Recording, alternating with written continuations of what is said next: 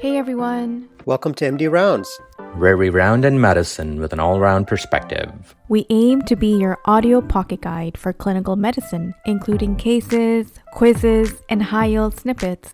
We further enhance clinical rounds, acting as a bridge between clinical medicine and public health. Well, what are you waiting for? Let's dive in and round up. With Dr. Chavi, Dr. Atif, and Dr. Vineet. Join us. It's time to round.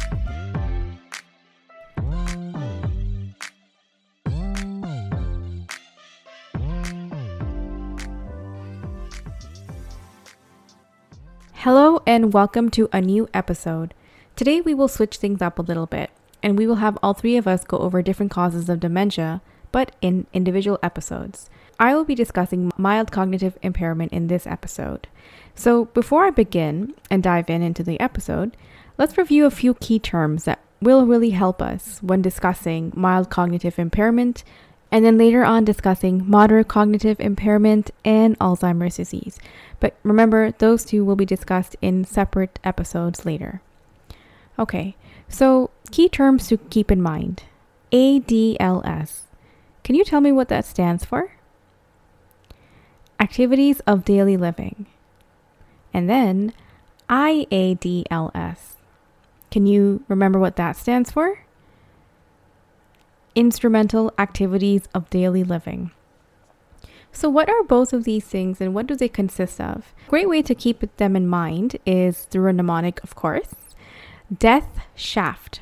So, let's start with activities of daily living D for dressing, E for eating, A for ambulation, and T for toilet use, H for hygiene. Now, shaft, which is the instrumental activities of daily living.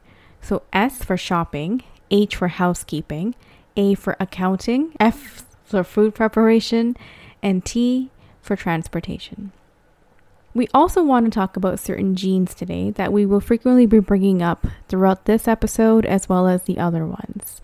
Some genes we will talk about is the amyloid precursor protein, which is on chromosome 21, the E for polymorphism of the apolipoprotein E genotype, Okay, so now that we got some housekeeping out of the way, let's start with mild cognitive impairment. What is mild cognitive impairment? So, it's usually a clinical diagnosis of cognitive changes that have minimal impairment in the ADLS or the IADLS. So, risk factors for mild cognitive impairment are hypertension, diabetes, obesity, cardiovascular disease, and also the apolipoprotein E epsilon 4 genotype. So, what are some clinical features of mild cognitive impairment? So, you usually have the patient presenting with cognitive impairment that may or may not be associated with memory changes. They may have impairment with their executive function, their visual spatial function. They may also have some neuropsychiatric symptoms, such as clinical depression, some irritability, some aggression, maybe anxiety. What is a great way to investigate a patient presenting with mild cognitive impairment? So, as always, you want to get a thorough history. Sometimes this thorough history will come from the caregivers themselves. And then you want to do some baseline blood work to rule out organic causes. So, some blood work that you may want to consider is thyroid function testing, vitamin B12, a folate level, liver function test, a CBC with ferritin, electrolytes, kidney function testing, and if clinically required, then perhaps maybe testing for syphilis, maybe titers for Lyme disease, maybe a urine analysis with a urine culture. It's also important to rule out clinical depression, any side effects from any medications that may be on, and any sleep abnormalities that they may also be complaining about. And then for neuropsychological testing, there are two that I'd like to mention. So the first is the MMSE, and the other one is the MoCA. So the MoCA is more sensitive to early cognitive changes. If it's abnormal, it is recommended to follow up in one year with the patient to monitor the cognitive and functional decline.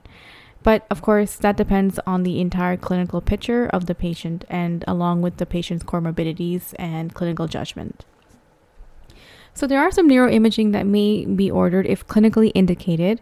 For example, a non-contrast brain CT to evaluate for any structural abnormalities, um, or an MRI to evaluate for any white matter changes, any infarcts that may be present.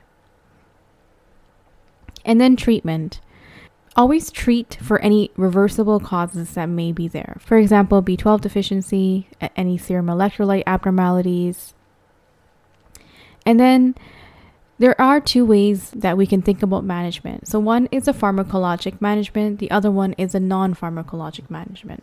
The pharmacologic management that has been studied in some clinical trials but currently is up for speculation and there is a lot of discussion about is known as aducanumab. And then for the non pharmacologic management, there was a meta analysis done of 11 randomized trials that showed 1,497 participants with mild cognitive impairment. They said that the aerobic exercise improved the global cognitive ability by one point on the MMSE.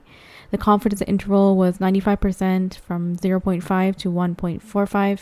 The paper did indicate that there was some improvement seen on immediate and delayed recall, but due to the limitations of the trials being short term, it's unknown at this point if aerobic exercise has any effect on the prevention from mild cognitive impairment to dementia.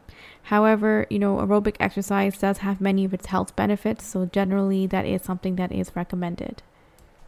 And that concludes this episode of Mild Cognitive Impairment. Hope you enjoyed yourself and learned something. Thank you so much for tuning in again. Be sure to tweet us at MD Rounds Podcast on Twitter and follow us on Instagram. If your friends really still not have heard us, please share this episode on Apple, Google, Spotify, and so many other platforms. Thank you and have a great one. This podcast is meant for educational purposes only. Please do not use this as medical advice. And for any concerns regarding your health, Please always consult with your healthcare provider. No copyright. infringement Is intended.